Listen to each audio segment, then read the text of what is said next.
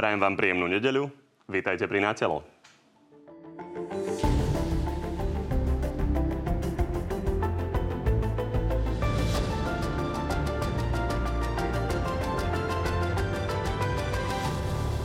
Koalícia sa už štvrtý týždeň zaoberá sama sebou. Vláda už prišla o šiestich ministrov. Živočíšny boj Igora Matoviča o moc. sa budú hádať, hádať a hádať. Po sérii ultimát má už vlastné aj Boris Kolár. Ak sa kríza nevyrieši budúci týždeň, chce predčasné voľby. Predstúpim pred ľudí a poviem, že nebudem sa tohto cirkusu zúčastňovať a odchádzam z tohto celého preč. No a do sporov sa zapojila aj prezidentka výzvou pre Igora Matoviča. Je nevyhnutné, aby premiér svojou demisiou umožnil uzavretie dohody koaličných partnerov. Nielen o tom už s dnešnými hostiami. No a tými hostiami sú podpredsednička za ľudí Maria Koliková. Dobrý deň. Dobrý deň. Minister životného prostredia za Oľano Jan Budaj. Takisto dobrý deň. Dobrý deň. A podpredseda hlasu Richard Raši. Dobrý deň. Príjemný deň prajem. No a do sa môžete opäť zapojiť aj vy. Najnovšia alternatíva vyriešenia koaličnej krízy je podľa Igora Matoviča trojkoalícia bez SAS. Otázka preto znie, mohla by podľa vás trojkoalícia dovládnuť do riadnych volieb? Takže hlasujte, nájdete to na TV novinách. Poďme na teda vládnu krízu. Takto to vraj momentálne stojí, hovorí váš podpredseda Juraj Šeliga. Jeden hovorí, že budem vyjednávať, keď Igor Matovič podá demisiu a Igor Matovič hovorí, podám demisiu, keď to bude vyjednané. No tak to je jak chytať, keď si pes chytá chvost. Pani Koliková, tak možno zo pár občanov ešte ocení, že to viete vtipne zglosovať, ale na druhej strane tie 4 týždne krízy asi už väčšina občanov má dosť. Čo s tým? Tak ja si myslím, že samozrejme každý z nás, asi kto sme vo vláde, alebo boli sme vo vláde, tak cítime za to zodpovednosť a, a, a určite sa každý z nejakej miere za to hambíme. Proste musíme to nejakým spôsobom vyriešiť. Je to, je to naša zodpovednosť. Ja som sa snažila aj podaním tej demisie k tomu prispieť. Sme v ťažkej situácii, ale verím, že to zvládneme. No, od premiéra sme si včera mohli prečítať status a v zásade, keď to zhrniem, z SAS to nejde, treba trojkoalíciu a ak by sa to dohodlo, tak v nej nesmie sedieť Richard Sulik. Takže ak to bude takto, ostávate? Uh, pozrite sa, ja si myslím, že z mojej strany tie stanoviska sú jednoznačné a myslím si, že je to určite dôležité preto, aby aj celá táto kríza bola čo najskôr vyriešená. Ja som povedala na začiatku, hneď keď sme sa o tom rozprávali, uh, dá sa povedať aj v rámci tejto krízy, padla tá otázka. Ja som za štvorkoalíciu kvôli programu, kvôli naplneniu aj ľudí, ktorí proste majú jednotlivé strany. Ja si myslím, že celé nám to dáva proste zmysel. Rovnako samozrejme máme väčšiu legitimitu aj v parlamente a v tomto je moje stanovisko nemené. Dobre, pani ministerka, to je vyjednávacia pozícia. Už ja som pýtam... ministerka, ale nech sa páči. Pani ministerka, je to úplne jasné, že toto chce Igor Matovič. Čiže Eduard Heger premiér, Igor Matovič vicepremiér a Richard Sulik preč. Mm-hmm. Ostávate? Alebo odchádzate? Ja som povedala, že ja, ja nevidím priestor v trojkoalícii. Čiže odchádzate, nebudete podporovať takúto koalíciu. Ale pozrite sa, že my sme v rámci vyjednávaní, viete veľmi dobre naše uznesenie predsedníctva, to je štvorkoalícia, takže v rámci tohto ja neviem presne, na čo sa ma pýtate. Ak sa ma pýtate, aký Pani postoj... vy hovoríte, že jasne komunikujete. Áno. Počuli sme naozaj jasné stanovisko Tak. od vás, čo schválila strana. Áno. Ale bude sa k tomu treba vedieť nejako postaviť, keď toto naozaj príde na stole. A Igor Matovič tvrdí, že to je na stole. Dobre, ak sa ma pýtate aktuálne, ak sa ma pýtate aktuálne, uh, neviem, kam mám odísť, lebo ako viete, nie som ministerka spravodlivosti. Budete v to znamená, že ak, takúto trojkoalíciu. uh, nie, neviem si predstaviť teraz vyjadriť podporu, nie. A Pán Budaj, premiér slúbil, že podá demisiu. Prečo ju nepodal? Premiér dal k dispozícii funkciu, to je známe už týždeň a s tým ide do rokovaní. A vidíte, že je stále problém dohodnúť, či to bude štvorkoalícia alebo trojkoalícia. My stále sme usilovali celý týždeň uchovať napriek tým osobným konfliktom štvorkoalíciu. Celý týždeň včera naposledy e, malo byť stretnutie, lenže pán Sulík poslal namiesto seba skôr iba pozorovateľku, ktorá nepovedala nič e, vlastne k rokovaniu a e, mala, mala záväzok iba pozorovať, takže zdá sa, že e, torpedujú tie rokovania. Dobre, vy hovoríte, čo robí sa... zle SAS, len prepačte, keby ste mohli odpovedať tú moju Áno. otázku, že prečo premiér nepodal demisiu. Počúvame 3 dní od vás, že hrozí bezvládie. Tu je Ústava Slovenskej republiky. A pokojne nám tam nájdete, kde to bezvládie je opísané. Môžem vám pomôcť. Článok 115 hovorí, ak prezident Slovenskej republiky príjme demisiu vlády, poveruje ju vykonávaním jej funkcie až do vymenovania novej vlády. Pozrite, e, aj v Sloven- na Slovensku táto ústava sa za Gašparoviča menila kvôli pádu radičovej vlády. Sú tam ustanovenia, ktoré by mohli spôsobiť veľmi dlhé predlžovanie nejakého nenormálneho statu. Čiže naše úsilie je e, dohodnúť sa s koaličnými partnermi, ako prečo by malo víťazné hnutie, ktoré má 53 poslancov, e, byť také nezodpovedné, že jeho predseda podá demisiu bez toho, že by bolo jasné, kto tu bude vládnuť. Vy fakt si myslíte, že to im mala byť ruleta, že my to odhodíme, odhodíme tú zodpovednosť a povieme, no tak a všetko je ako keby voľby neboli, veď voľby boli. Pán minister Petrše, nikoho nezaujíma, čo si, čo si myslím rokovať, ja. Podstatné Olano je, rokuje že ja sa pýtam, Každý jeden deň a ak sa nedohodne koalícia, tak je, bolo by veľmi nezodpovedné, keby premiér Matovič podával demisiu. Pán minister, vôbec nie je podstatné, čo si myslím ja. Podstatné je, čo hovoríte vy a ako konáte. Hovoríte, že SAS sa správa nekorektne, že má nové požiadavky. To nehovorím, no, Ale, SAS, ale, ale SAS neplní to, čo vy chcete. Vy tvrdíte, rokovania. že hrozí bezvládie. Čiže celé je to o tom, že sa bojíte ja prezidentky? Som, to ja som nepovedal. Povedal som, že hrozí, alebo respektíve je tu stav nedohody a e, premiér Matovič má pozíciu na to, aby tú dohodu vytváral. Zatiaľ predsedníctvo Olana má jasnú predstavu, že sme usilovali zo všetkých síl o štvorkoalíciu. Ak SAS už prestane chodiť ku stolu, budeme sa našich partnerov pýtať, či chcú trojkoalíciu. A v tom štádiu to v tejto chvíli je. Pán minister, odpoveď. Na akú otázku? Obávate sa, že prezidentka by potom získala príliš silné karty a mohla by vám nevymenovať Čo sú niekoho, to silné karty? niekoho Ne- do vlády? Ja nerozumiem. nerozumiem. Vy ste povedali, že sa nejako Nerozumiem. zmenila ústava a to vám hrozí. A že by No, urobila to tam- isté. Prepačte, dokončím otázku, aby ľudia rozumeli vôbec. A, takže bojíte sa, že by urobila to isté, čo Andrej Kiska v 2018, že by hovorila o tom, že kto má byť vo vláde? Tak to asi takú možnosť budeme mať v každom prípade. No, či sa toho bojíte a preto Hej, hovoríte. nikto sa toho nebojí, takú možnosť pani prezidentka má a nikto jej ju neupiere. A pán Raši, vy navrhujete, aby boli predčasné voľby a medzi tým nám má vládnuť úradnícka vláda. Aký má toto celé zmysel, keď napríklad Oľano už povedalo, že v žiadnom prípade takú vládu nepodporí? V prvom rade ďakujem za pozvanie. Trošku odbočím od hlavnej témy a chcel by som využiť túto príležitosť za pri dni učiteľov popriať všetkým našim učiteľom, aby sa naše deti čím skôr vrátili do škôl a aby sa tá situácia vrátila do normálu, lebo chýbajú našim učiteľom a samozrejme tým deťom chýba tá výuka kvalitná, ktorú jej dávali. Takže všetko najlepšie. A prejdem hneď k vašej otázke. Veľmi krátko zareagujem. Aj keby vláda podala demisiu, nič sa nedeje, pretože aj vláda v demisii vykonáva všetky svoje činnosti naplno a nie je obmedzovaná, pretože podanie demisie a vymenovanie novej vlády je štandardný krok, ktorý sa deje, čiže vláda by mohla svoje úlohy plniť naďalej aj v demisii.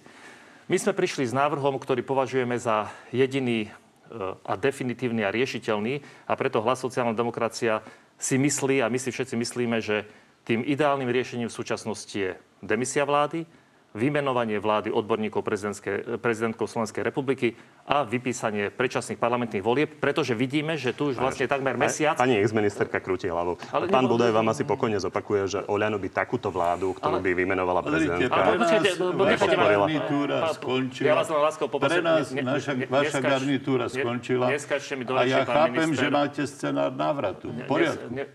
Je, my bojujeme na politickej scéne. Je prirodzené, že pri tomto chaose, keď mesiac sa tu neriešia základné protipandemické opatrenia, keď nám neriešilo? nefunguje štát ako celok, pretože na to, aby fungoval štát ako celok, musí fungovať vláda a musí fungovať parlament. Len pripomeniem, že kým vo februári zasadala vláda 11 krát, tak v marci to bolo 4 krát. A nefunguje nám parlament, ktorý je nevyhnutný na to, aby sa plnili protipandemické opatrenia, lebo nemáme schválenú pandemickú očier, nemáme schválenú nulovú DPH na respirátory, nemáme schválenú Ale možnosť využitia. k tomu Je- dostaneme. Je, to, je to veľmi dôležité. Pointa je, že vy schválené- hovoríte štatistiky, ja hovorím štatistiku, najsilnejší poslanecký klub Oľano povedal, že to nepodporí. A predpokladám, že Robert Fico nezdvihne ruku za vládu prezidentky Čaputovej. Takže či je to racionálne, tie vaše návrhy? Ja si myslím, že za vládu odborníkov a sú spolu v kombinácii s predpísaním predčasných volieb by zdvihli vládu a vidíte, čo sa týka, čo, za čo poslanci budú hlasovať a za čo nie. Vidíte, že aj v súčasnosti je v parlamente naozaj veľký zmetok. Nikto nevie, kto koho podporí. Dokonca sa hovorí, že odidenci od Kotlebu nezahlasujú e, za pád vlády. Takže to, čo bude, keby sa pani prezidentka rozhodla k tomuto kroku, to nikto z nás nemôže povedať. A opakujem, myslíme si, že je to jediné racionálne a definitívne riešenie. Dobre, posuňme sa. Chcete reagovať? Ja by som na to reagovala, lebo ja si myslím, že netreba tu teraz vôbec strašiť ani predčasnými voľbami, ani úradníckou vládou. Myslím si, že ten, ten počet žetónov, poslancov, ktoré má zatiaľ súčasná koalícia, je naozaj uh, vlastne ústavná väčšina. Uh, je to samozrejme veľká škoda, istým spôsobom sa javí v tomto momente ako keby premárnená príležitosť. My sa niekde zasekli, ale ja sa stále pozerám, veď vidíte, proste tie jednania sú. Nešťastné je samozrejme, že uh, sú tu podávané demisie. Ja som k tomu, ja som mu tiež podala, pretože som bola vyzvaná premiérom. Mala som za to, že tým môžem posunúť ďalej aj tú krízu. Proste vyrieši to, uh, vyrieši to o krok ďalej, ale faktom je, že proste tie, tie rokovania prebiehajú a prebiehajú preto, lebo proste tá, je tu zájem o spoluprácu. Musíme nájsť, musíme nájsť riešenie a podľa mňa ho nájdeme. Strašiť tú radníckou vládu si myslím absolútne nie na mieste. My nestrašíme, my dávame nádej úradníckou No veď vládou. jasné, ale Určite, veď určite ja teraz, nestrašíme. ja teraz ne, Dávate no, nádej tým, čo sa boja spravodlivosti. Tým dávate nádej. O- A úradnícka- tých odborníkov, ktorých Ale pán- posielate, ktorých núkate, minister, my ich poznáme, tých Nežar, odborníkov. nežartujte, že dávame nádej. Úradnícka vláda je Tých nejaké odborníkov, strašenie. ktorých núkate, tých poznáme. Nie, my sme povedali, že pani prezidentka, že pani, 12 rokov. pani prezidentka si vymenuje vládu odborníkov a my jej do toho nejako zasahovať nebudeme. Takže pán Budaj, neklamte. No, uvidíme, neklamte. No, no, však Dobre, tak posunie sa trošku. A hovorili ste o vlastnej demisii. Pán Budaj, a tam povedal a, pán premiér Matovič, že chce náhradu za pani Kolíkovú niekoho bez previazania na Pellegriniho a Fica. To stále platí? Ja tie rokovania vidím ako veľmi otvorené. Ja som presvedčený, že aj e, s pani Kolikovou e, mnohí ľudia by radi vo vláde rátali. Pán premiér s nami diskutuje. Dnes pokračujú rokovania. Pokračuje takisto e, komunikácia všetkých koaličných strán, vrátanie SAS, aj keď SAS teda e, včerajším gestom sa stala takým pozorovateľom, ale to je v poriadku. V najhoršom Pán prípade... aby sme si vyjasnili váš postoj, takže vy by ste boli za to, aby sa pani Kolíková vrátila? Ja si myslím, že aj pán premiér mal s pani Kolikovou len tie najlepšie vzťahy. No tak ale Pozrite, on hovoril, že je chce rok- niekoho bez previazania na Fica a Pellegriniho, to Je povedal on. rok ale my nie sme po voľbách, v koalícii. je rok po voľbách a naozaj to, čo všetko tá vláda dosiahla, napriek pandémii, lebo niektoré ministerstva naozaj urobili obrovské kroky dopredu. Aj na ministerstve spravodlivosti sa robili veľké reformy. E, e, spravodlivosť naozaj mala rozviazané ruky, policia mala rozviazané ruky. O tomto čase sme mali robiť jednu inventúru, ktorá by ne, ne, nebola negatívna naozaj, napriek problémom a chybám, ktoré sa urobili aj pri práci s pandémiou, lebo je to práca, ktorú nikto nikdy na svete nerobil doteraz. Ale teraz- žiaľ, čelíme, čelíme hlbokej kríze dôvery v tej koalície, to netreba tajiť. Jeden z koaličných partnerov nastolil požiadavku, ktorá by rozbila aj tú najsilnejšiu koalíciu, aby odišiel víťaz volieb. A víťaz, ktorý dostal 25% Ak on po istej dobe, do, dokonca teda túto celú vec akceptoval a je pripravený dať svoju funkciu k dispozícii. Je to doteraz nebývalý postoj, žiaden premiér toto neurobil a otvára to dvere veľa, veľa dobrým možnostiam. Jednu možnosť, ako prekonať túto krízu, ale ja osobne vylučujem. A to je roztrhať volebné lísky, tú dôveru ľudí, ktorú sme dostali a vrátiť to odborníkom, ktorí sa už hlásia a už hovoria o predčasných voľbách, lebo samozrejme obávajú Pán sa... minister, ale toto po, počúvame budúcnosti. 4 týždne. Štvrtý týždeň to No ale počúvame. po, počkajte, nie štvrtý týždeň. Pán Sulík svoje ultimáta začal klásť zhruba pred týždňom, kedy povedal, že jeho ministri začínajú odchádzať. Čiže skutočné, pán reálne... Na druhej strane my počúvame od ostatných koaličných partnerov, že Igor Matovič a Reálna- Richard Sulík sa nevedia dohodnúť. Áno, tak ja myslím, že by nemali zrejme sedieť e, v jednom úrade, lebo jednoducho ich spolupráca je problematická. Možno sa na to malo myslieť už na začiatku, ale to je všetko minulosť. Dobre, Dnes... pani Kolíková chce reagovať, ale posuňme sa ešte v tej téme. Vy ste hovorili o tom teda, že e, premiér e, by tam mal ostať a teda konkrétne ako vicepremiér. Poďme sa pozrieť na to, čo si myslí o tom Richard Sulík. Považujem to za čistý papalášizmus, ak zriadíme s nemalými nákladmi úplne novú funkciu, len preto, lebo niekoho potrebujeme upratať. Pani Kolíková, aby sme to pochopili, vy ste sami mali problém odpovedať na to, aké vlastne kompetencie by mohol mať taký vicepremiér a napriek tomu by ste s tým súhlasili? Takže takto. Tá debata naozaj úplne nebola na stole, že čo vlastne naozaj ten vicepremiér pre boj proti korupcii robil. Takže o tom by sme sa museli rozprávať a vedieť určite aj predstavu uh, súčasného pána premiéra, že čo by vlastne malo byť obsahom. Akože tá debata naozaj reálne neprebehla, takže veľmi ťažko sa k tomu vyjadriť. Asi ten, kto má ten návrh, že by chcel zastávať taký úrad, tak by sme sa ho mali najprv vypočuť. To je prvá vec. Dobre, ale nevylučujete vopred, že by ste s tým súhlasili? Uh, ako ja vnímam, na jednej strane je tu legitimné, by som povedala, pripomienky zo strany, e, zo strany SAS. Neviem to takto hneď odhodiť, ale na druhej strane vnímam, bolo to položené na stôl aj od, e, aj od strany Olano. Tak ja to takto neviem hneď zhodiť zo stola. Proste uh, skutočne treba povedať, že to rozhodnutie premiéra, ktoré je v jeho rukách, uh, proste vyžaduje si aj veľké štátnické gesto je to pravda, tak ako hovorí pán minister životného prostredia, naozaj majú veľmi silný mandát. To znamená, že naozaj tu sú dve strany, ktoré žiadajú výmenu v také, na takejto významnej pozícii. Súvisí s tým veľké rozhodnutie aj od uh, Igora Matoviča. A prichádza s takouto požiadavka, podľa mňa aj na mieste, aby sme sa slušne o nej rozprávali. Ja to teraz nemienim tu zhodiť na stole zo stola proste teraz počas tejto debaty. Ale uh, samozrejme úplne ideálne by bolo, keby sme našli podľa mňa spôsob, v ktorom by sme sa cítili všetky štyri strany dobre a iba to je základom toho, že ideme ďalej. Pán Oši chce reagovať. Pán Oši, ja len pripomínam, pripomeniem pre takú historickú pamäť 2006 až 2010. Vy ste mali napríklad vicepremiéra pre menšiny pána Čaploviča. Je pravda, že túto funkciu by mm. asi zvládol vládny spolnomocnenec? No ja len chcem povedať, že vytvorenie postu je presne také, ako povedal Igor uh, Richard Sulík.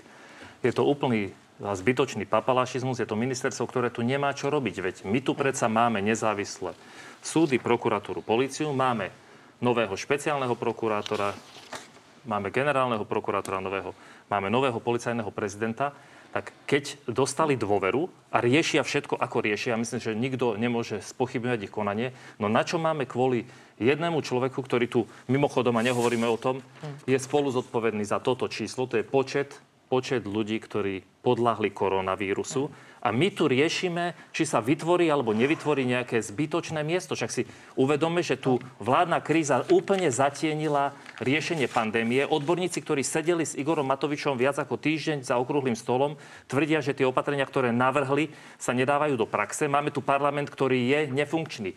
Parlament mohol byť zvolaný minulý týždeň.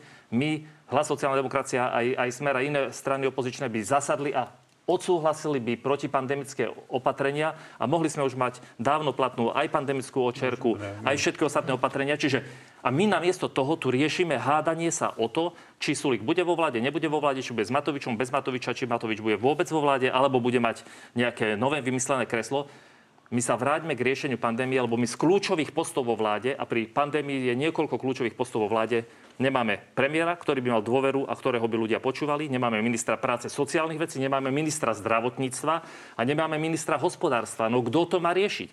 A máme tu parlament, ktorý je nefunkčný a nevie schvalovať zákony. Však to, to, sú, to sú vážne veci. Vláda, vláda môže zasadnúť koľkokrát chce. Keď jej zákony neprejdú v parlamente, tak je úplne zbytočná. Chceme zareagovať pána ministra. Pán minister, ale popri tom skúste nám aj odpovedať na otázku, či sa občania jednoducho majú zmieriť s tým, že možno zbytočná funkcia je daňou za to, že Odpoviem sa vyrieši koaličná záver, ale teda nebudem sa vracať k tomu, čo ste sám pripomenuli, že strana Smer mala e, pán, pre pána Čaploviča podpredsednícke miesto, ale dajme to bokom. E, klamať, že parlament je nefunkčný, e, klamete ľudí. Ale nezasadol. Parlament nezasada. To je, hádam, veľký rozdiel než keď je nefunkčný. No ak toto neviete, pán Keby bol pán funkčný kolega, pán minister, tak by sme zasadali a to schválili tieto keby opatrenia. bolo keby. Až bude nefunkčný, tak potom hlásajte občanom, že je nefunkčný. Vypočujte si predsedu parlamentu, čo povedal. Vymýšľate. Predseda parlamentu to povedal. Vláda vládne. Sám ste povedali, že Marci mala 4 zasadania. A koľko mala mať? 40? Vo, vo februári mala 11. No, riešila veľmi kritické situácie. Aha. Teraz je pandémia nastavená podľa dohôd koalície je nastavená podľa dohod s odborníkmi. Je nastavené ten lockdown pomerne prísne. V podstate, keby sme išli prísnejšie, už by to znamenalo iba jedno, odstavenie výroby.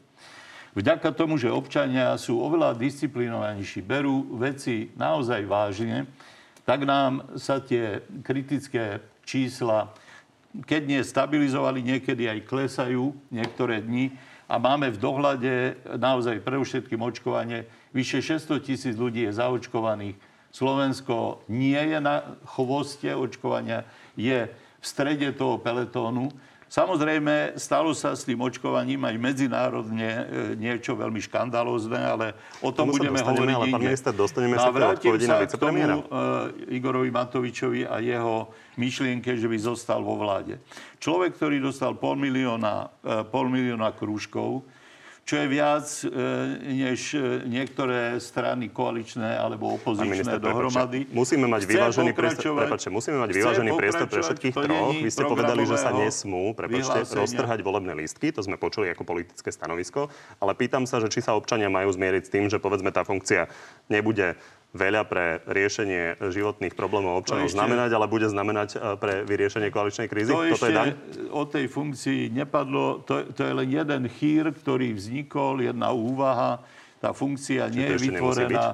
Nikto ju ešte nepredložil ani koaličnej, na koaličnej rade ako nejakú jasnú predstavu. Ešte raz opakujem. Človek, ktorý bol víťazom volieb s nebývalým výsledkom, chce plniť programové vyhlásenie vlády.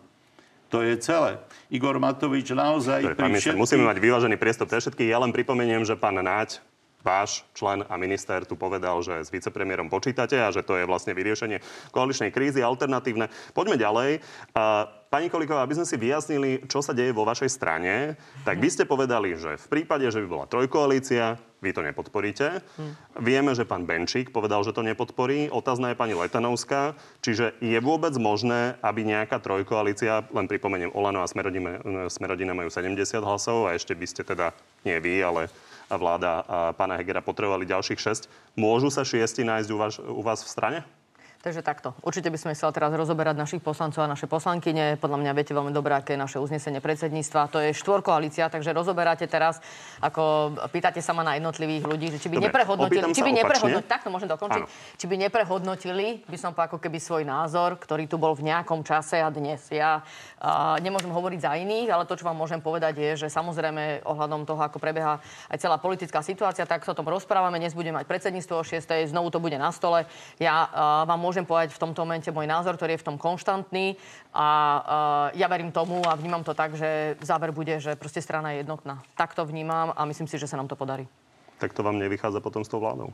Takže takto ešte raz. Môžem vám do toho vstúpiť, lebo sa mi zdá, že trošku nás tu chcete rozhadať a podľa mňa e, naozaj je tu veľká snaha aj v rámci súčasných predstaviteľov koalície proste to zdarne zvládnuť. To, že je koaličná kríza, treba súčasne povedať, že to je výsledkom nejaké seba reflexie a že to nie je o tom, že by niekto hneď sekol e, celou koalíciou, ale proste e, ten vývoj samozrejme nie je nejakým spôsobom e, ako som povedala, priateľný zvonku, pretože samozrejme, že to zvyšuje proste um, všetky tie emócie, ktoré súvisia s nedôver- s nedôveryhodnosťou štát a štátnej inštitúcie.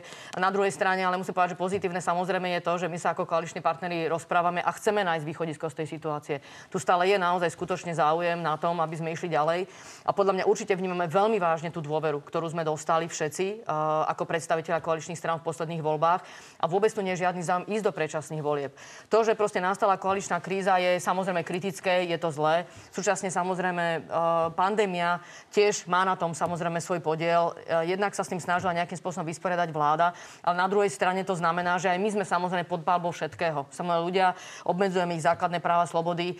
Toto všetko vytvára ešte väčšie napätie a ešte väčší tlak ja len, na to, ja len vysvetlím, že dobre. ja vás tu neviem rozhádať, ja sa mám Jasné. pýtať na vaše výroky. Nech sa a páči. fakt je, že tie vaše výroky sú také, aké sú a vyžiadate ešte čas, vyžiadate pochopenie, ale už to trvá naozaj štvrtý týždeň, takže občania zase ja- žiadajú ja- áno, výsledky. samozrejme. Pán Raši, pokojne reagujte, ale možno ešte otázka, aby sme si vyjasnili, že čo je tá vaša alternatíva. Vy hovoríte o tom, že sa nemusia báť občania, že by sa vrátil tandem Fico-Pellegrini. Aký tandem by sa teda vrátil? No, veľmi krátko Alebo zareagujem. prišiel, lepšie povedané. sme tu viac ako tri týždne vo vládnej kríze a dnes po troch týždňoch vidíme, že riešenie stále nie je na stole. A vraciam sa k tomu, že už len počas tejto vládnej krízy 2000 ľudí zomrelo, pretože sa nevieme sústrediť na riešenie pandémie. Toto nikto nespochybňuje. To nie je pravda. My tu, 2000 ne- ľudí my tu, akože my tak- tu, my tu to sú riešime, my tu, rieši, my riešime vládnu krízu, naozaj. neriešime opatrenia a parlament nezasadol a, a mnohé opatrenia, ktoré mal prijať, mali byť účinné od 1. apríla. Čiže my reálne ako štát stojíme kvôli vašim hádkam. A čo bude v budúcnosti? My vylučujeme jediného partnera, to je ľudová strana naše Slovensko alebo nejaký jej klon, ale hovoríme, že ľudia majú dostať mandát znova vytvoriť politickú mapu, kde hovoríme, že možno budú strany, ktoré sú Pán Reši, prepáčte, súčasťou to nebola, opozície. vy odpovedáte na otázku, ktorá nebola položená. A moja strany. otázka smeruje k tomu, že vy hovoríte, že nie je tandem Pellegrini a Fico a moja otázka je, to sú vaši dlhoroční súputníci, mohli by ste s nimi vytvoriť stabilnú vládu, Prečo, keby oni prišli, že chcú s vami vytvoriť vládu, by ste povedali nie, nechceme? Peter Pellegrini povedal, keď sa ma pýtate na tento konkrétny tandem, že to, ako bude vyzerať vláda, sa uvidí po voľbách, keď občania rozhodnú a dajú politický mandát. A zároveň povedal, že to neznamená, že tento tandem má vzniknúť automaticky, ale môže vzniknúť aj viac koalícia so stranami súčasnej koalície opozície, alebo aj s novými stranami, ktoré sa do parlamentu dostanú. A myslím si, že keďže rozhodnúť voličom je ich, je ich základné právo v voľbách. Každý by sa mal vyjadrovať k tomu, ako vláda bude vyzerať až po voľbách. A my tvrdíme, že po tomto chaose, ktorý tu je, a po tejto nedôvere, keď 83% nedôveruje, 83% ľudí nedôveruje vláde, by mala prísť vláda, ktorá bude aj uzmierňovať, ktorá bude dávať predvydateľné rozhodnutia, ktorá bude dôveryhodná a ktorá sa nebude hádať a riešiť všetko chaosom na úkor obyvateľov zo zdravotného hľadiska, sociálneho, ale aj ekonomického hľadiska. Však my tu Dobre, nič ne, nerobíme. nedozvedeli sme sa žiaľ, že kríze. prečo by ste odmietali Roberta Fica, ale poďme ďalej. Chcete ešte reagovať na Možno túto to tému? Veľmi krátko chcem reagovať, lebo však práve na mne je vôbec lahostajné samozrejme, aká je vizitka vlády na vonok. Je faktom, že počas pandémie, ako to dobre zvládnuť, to tiež samozrejme, že to chce, by som povedala, iné zručnosti a schopnosť celej koalície. A proste dostali sme sa do nejakého, do nejakého kritického bodu, kde sme si ako koalícia sadli, ako sadli a chceme to riešiť. To znamená, že je úplne nešťastné, že je to práve teraz počas pandémie. Nie je pravda, že kvôli to tomu zomreli. Nie je pravda, že kvôli tomu zomreli mu ľudia. Treba povedať, že ja som podávala napríklad demisiu v útorok, ale v stredu ešte predtým som bola na vláde a hlasovala som za núdzový stav, pretože bol potrebný ohľadom na všetko, čo, eh, čo proklamoval aj minister zdravotníctva, teda pán Heger, ktorý teraz je pravda, že má viacero tých funkcií, ale proste akože snažíme sa zabezpečiť aj ten chod všetkých inštitúcií. Ja, eh, na mojom pôvodnom ministerstve sú štátni tajomníci, eh, vykonávajú všetky práce, ktoré, ktoré majú ako štátni tajomníci, rovnako na iných rezortoch, takže to vôbec nie je tak, že by sme znefunkčnili ale nejde. Však to viete ale sama, parlament, pani ja vás rozumiem, ale neviem o tom, že by teraz v parlamente stáli nejaké zákony, ktoré sú absolútne nevyhnutné pre... Týždeň sme nerokovali a sú absolútne nevyhnutné. dobre, dobre. Pa- pandemická očier, DPH na respirátory, kúpeľná liečba pre postcovidových pacientov, odloženie daňových priznaní. To je nevyhnutné a musí to prísť teraz. Však tam sú termíny, ktoré končia Príde 33. budúci Dobre, a, a týždeň. sme, však viete, ja vám, ja vám rozumiem, sama viete, že vláda ja bez parlamentu ja nemôže rozumiem. fungovať. Dobre, keby sme išli do predčasných volieb, tak potom tu máme predvolebnú kampaň, tak neviem, že či toto je naozaj cesta, ktorú treba teraz dať Asi by Slovensku. tie zákony šli rýchlejšie. Uh, vie, no viete čo, ako ja, Na- najmä tie, toto trošku zľahčujete, zľahčujete to celé a bol by to iný náklad uh, pre spoločnosť. To znamená, stále tu máme výsledky pôvodných volieb, treba sa k tomu postaviť zodpovedne a úlohou proste aj náš ako predstaviteľov koalície skúsiť to vyriešiť. Dajme Proste ešte áno, slovo situácia je ľahká. Budajovi a poďme na tie veci, ktoré načínate a to je očkovanie. Viete, čo je podstatné, je, že táto vláda e, je vláda nových ľudí, ktorí nemajú zašpinené ruky korupciou. Nie je na nich, e, nie je na nich zodpovednosť za únos štátu. Táto vláda, vďaka tomu, že je plná neskúsených politikov, si často dala aj vlastný gól. A na ňu padla pandémia, ktorú nevie nikto riešiť uspokojivo tak, aby nenahneval raz jednu skupinu, raz druhú. Ale aby to bol argument za návrat falošného hlasu a falošného slušný, smeru. Buďte slušný, pán minister, buďte slušný. Dobre? Ja nehovorím o vás, Buďte slušný. o falošnom hlase, však to vy nie ste, že? Hej, buďte slušný, pán minister. Keď pri každom výroku, keď sa budeme vrácať do minulosti, tam pri môžeme veľké veci rozobrať. ste tu zavádzali tých poslucháčov a divákov tými tvrdeniami, že vás že vlastne Hovoril polemika fakty. je o tom, že vy si využijete ten priestor na to, aby ste hlásali nepravdivé fakty. Nie, ja hovorím pravdu. No, tak OK. Dobre, páni, poďme na očkovanie a dáma. A začneme ale výrokom a, odchádzajúceho ministra zahraničných vecí Kočoka, ktorý hovoril toto o objednávkach. Ma šokovalo, e, keď som videl štatistiky toho, akým e, spôsobom Slovenská republika objednávala jednotlivé vakcíny. Môže byť v druhom kvartáli tohto roku na chvoste toho, ako budeme, aká miera e, občanov, obyvateľov bude, bude zaočkovaná. Pán Budaj, vy ste obajovali a, pána ministra Krajčího, bývalého ministra Krajčího, bývalého ministra zdravotníctva, ale keď sa pozrieme na tú tabulku, ktorú priniesli České hospodárske noviny, tak naozaj to vyzerá tak, že keby sme dostali len tie vakcíny, ktoré sme si objednali, tak budeme na 39% zaočkovaní pred letom a budeme naozaj na chvoste medzi európskymi krajinami. Ešte stále chcete obhajovať pána Krajčího? No toto bola bez pochyby chyba a vláda o tom nevedela, akú politiku robia úradníci na ministerstve. No, na, druhej na strane, ministrovi. na druhej strane je proste faktom, že v prípade, že by sa objednalo maximum, tak by to znamenalo štvornásobne viac, než je obyvateľov. Čiže nejaké e, kompromisy robili. Pán minister, Ale aby sme to zaramcovali, prestali- aby si občania Počkajte, vedeli predstaviť. počkajte, My ideme minúť dodávať 140 miliónov na Astra- antigenové testy. AstraZeneca Toto- dodávať. My ideme minúť Za 140... to nemôže Prepačte, nikto. Aby občania tomu rozumeli tie sumy, keby sme ich porovnali. 140 miliónov na antigenové testy ideme minúť. A keby sme objednali tých miliónov Pfizer, milión Pfizerov, teda milión 200 tisíc, tak ak dobre počítam, to je 14-15 miliónov. Čiže my sme šetrili, aby sme ušetrili 15 miliónov a objednali zároveň za 140 miliónov antigenové testy? Keď sa objednávali tieto testy minulý rok, keď musela Slovenská republika dávať nejaké čísla prvé, ešte neboli, ani, myslíte? ešte neboli ani neprešli schválením tie lieky. A nie je to, že by bolo úplne jasné, aké majú ceny. V tej pandemickej situácii... Poprosím režiu, aby nám ukázala ešte raz tú tabulku. Podľa lebo sú mojich krajiny, vedomostí- ktoré sa zariadili inak. No tak, My medzi tými krajinami, krajinami nie sme a rozhodli sme sa ušetriť a výsledok môže byť, že budeme naozaj zaočkovaní z polovice oproti tomu ako Dánsko. Môžem vám len jedno potvrdiť, že mm, vláda o tom nemala informáciu a ja nemôžem samozrejme obhajovať, ak sa naozaj stále chyba. Keby ste dnes mali povedať, či pán Krajčí mal ostať byť ministrom zdravotníctva, tak by ste povedali, že mal? Pán minister Krajčí zobral plnú zodpovednosť a t- e, na tieto otázky, čo sa tam vlastne udialo, udialo by naozaj najlepšie odpovedal on. Pýtam sa vás, ste jeho kolega z tej istej strany. A, Pánaži, pokojne reagujte, ale vás sa chcem opýtať ešte aj na iné, lebo váš predseda popri tom o tom očkovaní povedal naposledy toto. Pán Pellegrini, vy by ste sa dali zaočkovať AstraZeneca? Nie. Áno, pán Pellegrini to povedal. Lebo to je Eh, fakt, že máme tu nejakú AstraZeneca a vy si uvedomujete, že pán Pellegrini je druhý najpopulárnejší politik. A čo to znamená pre presvedčenie občanov dať sa očkovať AstraZeneca, keď sa aj druhý najpopulárnejší politik bojí?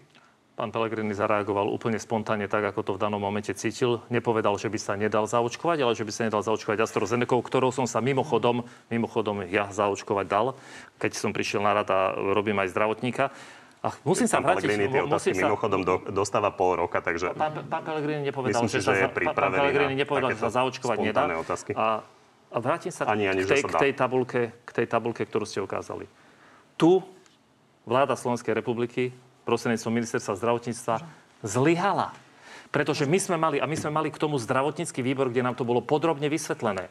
Na rozdiel od iných štátov sme vynechali tzv. bazár, teda nákup vakcín. To bol Pfizer druhé a tretie kolo v objeme 3 milióny vakcín. A vynechali sme aj možnosť kúpiť Johnson v objeme milióna. Tá argumentácia bola však, na čo však sme mali zakontrahované iné vakcíny. Tak ja sa pýtam, a na čo tie ostatné štáty kontrahovali ten Pfizer a ostatné očkovacie látky, keď takisto mali mnohé zakontrahované iné vakcíny?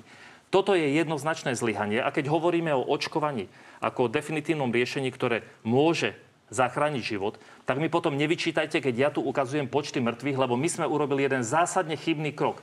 Argumentácia ministerstva bola, aby som to dokončil, že my si to predsa doobjednáme a v štvrtom kole sme doobjednali väčšie množstva, ale bohužiaľ rozmiestňovanie vakcín funguje tak, že kto si prvý objednáva, ten býva prvý z, zásobovaný a preto Európska komisia urobila tabulku, kde dala Slovensko ako krajinu, ktorá bude mať tretí najnižší počet zaočkovaných ľudí. Preto, lebo si vakcíny v objeme, v ktorom mohla, neobjednala. Čiže to je ďalšie zlyhanie a to sú potom v prenesenom význame aj počty e, ľudí, ktorí na, bohužiaľ na toto nešťastné ochorenie zomreli. Takže nehovorte tu, že tu klameme. Toto sú fakty a my na ne len reagujeme. A to je z medicínskeho hľadiska očkovanie odborníci hovoria, že to je ten smer, ktorým sa máme vydať a nikto ho nespochybnil, ani nikto z vládnej koalície. Pani Kolíková chcela reagovať. Ja chcem dve po- veci povedať, že na jednej strane robíte skrátky v tom, kto je za čo zodpovedný, ale na druhej strane tu sú dve významné veci. Jedna je tá, že koalícia vyvodila politickú zodpovednosť. Vyvodila. To znamená, že to, čo ste ukázali, proste nepopierame to, nie je to dobré. Vyvodili sme politickú zodpovednosť. Uh, už akokoľvek bola vyvodená. To je prvá vec. Uh, druhá vec, uh, čo sa týka aj postojov práve politikov, ktorí sú aj populárni, tak je absolútne kľúčové, ako sa stávajú k opatreniam, ktoré sú dôležité pre ochranu zdravia. A takýto postoj uh, pána Pellegrini k AstraZeneca proste je neospravedlniteľný. A čo o nej povedal pán premiér Matovič? Počuli ste to? Však premiér Matovič, keď začali očkovania učiteľov, tak premiér Matovič tak zhodil vakcínu AstraZeneca, že potom samozrejme vzniká väčšia nedôveryhodnosť ľudí. Tak, tak, tak Peter Pellegrini povedal si povedzme, že Dobre, povedal akože svoj sa, názor. Môžete, môžete, môžete, môžete, môžete hovoriť, že je to aj medzi vami, alebo niekto iný. Ja vám hovorím, že doplním, že naozaj Igor Matovič hovoril, že máme s ňou svoje skúsenosti. Áno, a, a pán Sulík, a rovnako pán Sulík tiež, tiež v tomto štúdiu povedal, že síce sa netreba báť, ale otázna je účinnosť. Takže to sú výroky aj koaličných politikov, takže naozaj na si pán. Pellegrini asi nemá čo veľmi vyčítať s tými ostatnými, ale v každom prípade posuňme sa ešte, lebo vy ste dávali ďalšie rady zo strany opozície, čo by bolo treba robiť a toto je ďalší výrok Petra Pellegriniho. že by radšej poslal respirátory, alebo balíčky vitamínov, alebo ešte aj ten Ivermectin každému človeku, nech ho má ako nejakú pomôcku, ak sa mu niečo doma začne diať s ním. Nič, nič.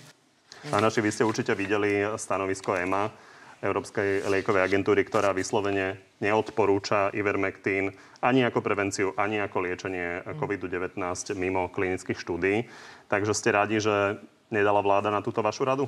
Aby sme boli féroví, stanovisko EMI vyšlo až po tej relácii. Až po tej To bez relácii. pochyby, ale boli No, pochybnosti. No, no, no počkajte, čo hovorím to preto, lebo Ivermectin ako liek a jeho použitie pri covide, čo hovoria odborníci, nie je len izolované použitie, ale použitie v kombinácii s inými látkami.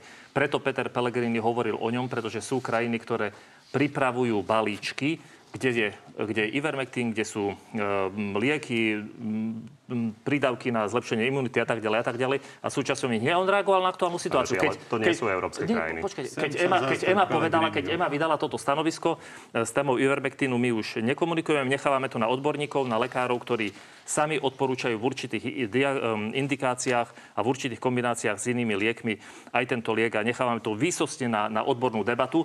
Ale vrátim sa k tomu, a prečo to spomínal.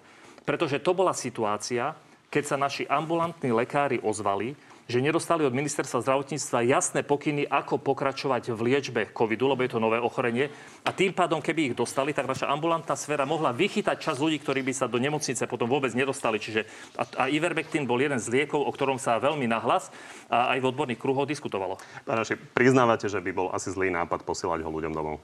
Ale však posielalo by sa ľuďom vtedy, keby to odsúhlasili odborníci. Ale to bolo To jedno. pán Pellegrini bez Ale my sme, čo my sme boli v terapeutickom váku. Bacha. My sme boli v terapeutickom váku a naši ambulantní lekári nemali žiadne pokyny, ako pri liečbe covidu postupovať. Pán Budaj Ja sa chce chcem- zastať pána Pellegriniho, Chcem počúvame. sa zastať pána Pellegriniho a z jednoduchého dôvodu, veď vy by ste tu, pán redaktor, mohli naozaj vyskladať aj medzinárodnú skladačku.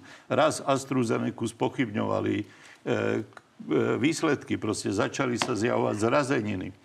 Mnohí politici začali hovoriť, že ne, nedávajme to istým vekovým kategóriám všade vo svete. Aj u nás protipandemická komisia odporúčala nedávať to starším. Potom sa robili nové výskumy. Istá časť odborníkov hovorila áno aj o Ivermectine. Čakalo sa na výsledky. Tá pandémia, e, vážení, nás proste zastihla prvýkrát. Dnes e, vieme, že väčšinou si rozhodovala ona. Že naše domnenky, že niečo spláchneme tou metódou, zastavíme tou metódou. Nakoniec táto prírodná katastrofa, lebo nič iné to nie je, mala, má zatiaľ stále svoj priebeh. Občas ju dostávame pod kontrolu, ale jej trvanie nakoniec e, ukončí až toto očkovanie. Aj to predpokladáme a vedci teda hovoria, že nebude väčšie zmiznutie týchto problémov e, zo spoločnosti. Čiže ten citát Pellegriniho ja absolútne chápem, že ako opozičný politik našiel e, tému Ivermectin, tak posielajte vitamíny Ivermectin. Samozrejme, že zodpovedná vláda, a takto asi aj on myslel, by to neposielala bez odborného posúdenia. Dobre, A ja len pripomeniem, že je to liek na predpis, čiže to nebolo vôbec možné, ale poďme ďalej, aby sme sa nerozprávali 10 minút o Ivermectine, lebo máme iné témy. tie nedorozumenia udiali na strane aj ministerstva zdravotníctva, pretože ani európske iné štáty nemali, nemali cestovnú mapu. Pán Budaj, len otázka je, že či toto ľudia zoberú ako argument, keď zistia, že e, nemáme Nemusia ani to polovicu, zobrať ako polovicu argument, veď tá vláda aj dopláca na to. Tá vláda aj na to dopláca. Žiadna vláda v tejto situácii nemohla byť e, veľmi múdra, musela improvizovať. Každá vláda sa dostala pod tlak. Pozrite, naozaj, kto by bol pred rokom povedal, že e, skupina, ktorá má vyše 90 poslancov, mimochodom najvyšší výsledok vôbec nejakej koalície, bude do roka v takomto strese, v takej frustrácii, že jeden, jeden partner odchádza a je tu vôbec diskusia o vydržaní v, tých, v tej misii, ktorú táto koalícia má. Čiže toto bol obrovský úder pandémie, ktorú, ktorý zhodnotí sa až v budúcnosti a tam bude jasné, ktorý odborník e, mal napokon pravdu a kedy politici nemali ísť podľa rád odborníkov a kedy mali. Pani ministerka, respektíve ex-ministerka spravodlivosti, môžete reagovať, ale popri tom si vysvetlíte s pánom Rašim, keďže hlas stále hovorí, že nepotrebujete núdzový stav na zabezpečenie boja proti pandémii. A prečo ho potrebujete? OK, ja iba dve veci k tomu, čo bolo povedané predtým. Prvá vec je, že absolútne kľúčové sme v našej strane od začiatku považovali to, aby bol naozaj veľmi dobrý manažment na zdravotníctve zameraný práve na očkovanie. Bol to jeden z dôvodov aj pre ktorý nakoniec sme e, žiadali a vyvodiť tú politickú zodpovednosť, bez toho, aby sme to nejak ďalej rozoberali. Faktom je, že proste ako koalícia k tom, v tomto zhoda bola a proste k tomu kroku došlo. To si myslím, že je proste veľká vec, že proste k tomu došlo. A, a, a v tom v nejakej mere oceňujem nakoniec aj postoj koaličného partnera, že uh, akékoľvek to vnímal ako bolestivé, ale proste k, to, k tomu kroku došlo.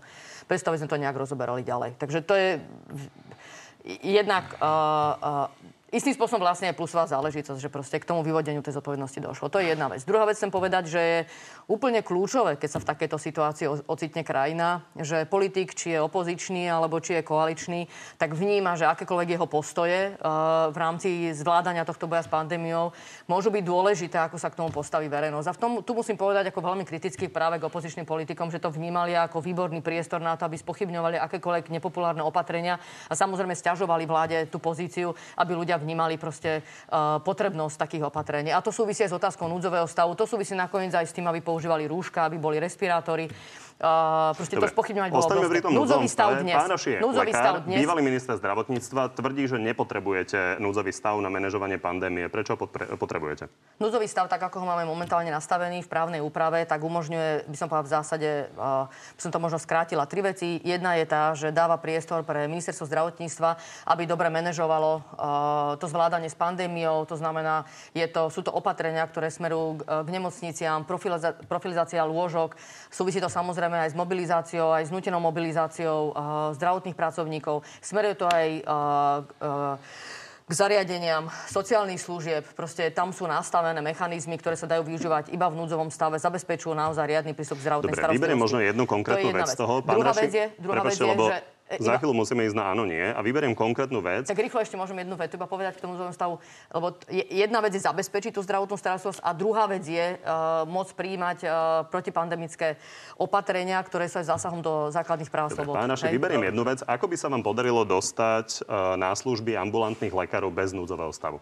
Veľmi jednoducho. Špeciálnym zákonom, takzvaným hmm. covidovým zákonom, ktorý by, ktorý by pojednával o opatreniach, ktoré sú nevyhnutné. My sme totiž aj k núdzovému stavu, my sme aj k núdzovému stavu povedali, že ho vieme podporiť jeho predlžovanie vtedy, keď sa nebude robiť retroaktívne a keď sa dá na predlženie núdzového stavu právomoc prezidentky, aby si vláda neschvalovala, čo chce. My tu robíme retroaktívne, ale hovorili sme o tom, že by mal byť tzv. lex COVID, teda zákon, ktorý by pojednával presne o sociálnych veciach, zdravotníkov, zásobovaní, o tých veciach, ktoré sú nevyhnutné, lebo sú, no, núzový stav v súčasnom rozsahu a preto je aj namietaný generálnym prokurátorom na ústavnom súde, hovorí aj o obmedzení užívania nehnuteľného metku, nehnuteľného metku, o zákaze šírenia slobody informácií, zhromažďovania sa a tak ďalej a tak ďalej. Preto tento núdzový stav je široký, preto bol napadnutý nie nami, ale generálnym prokurátorom na ústavnom súde. Mali sme to vyriešiť špeciálnym zákonom a posledná veta. Aj hlas sociálna demokracia hlasuje za covidové opatrenia v parlamente a my nosíme aj rúška my naozaj v hlas sociálna demokracia dodržujeme všetky opatrenia. Opatrenie,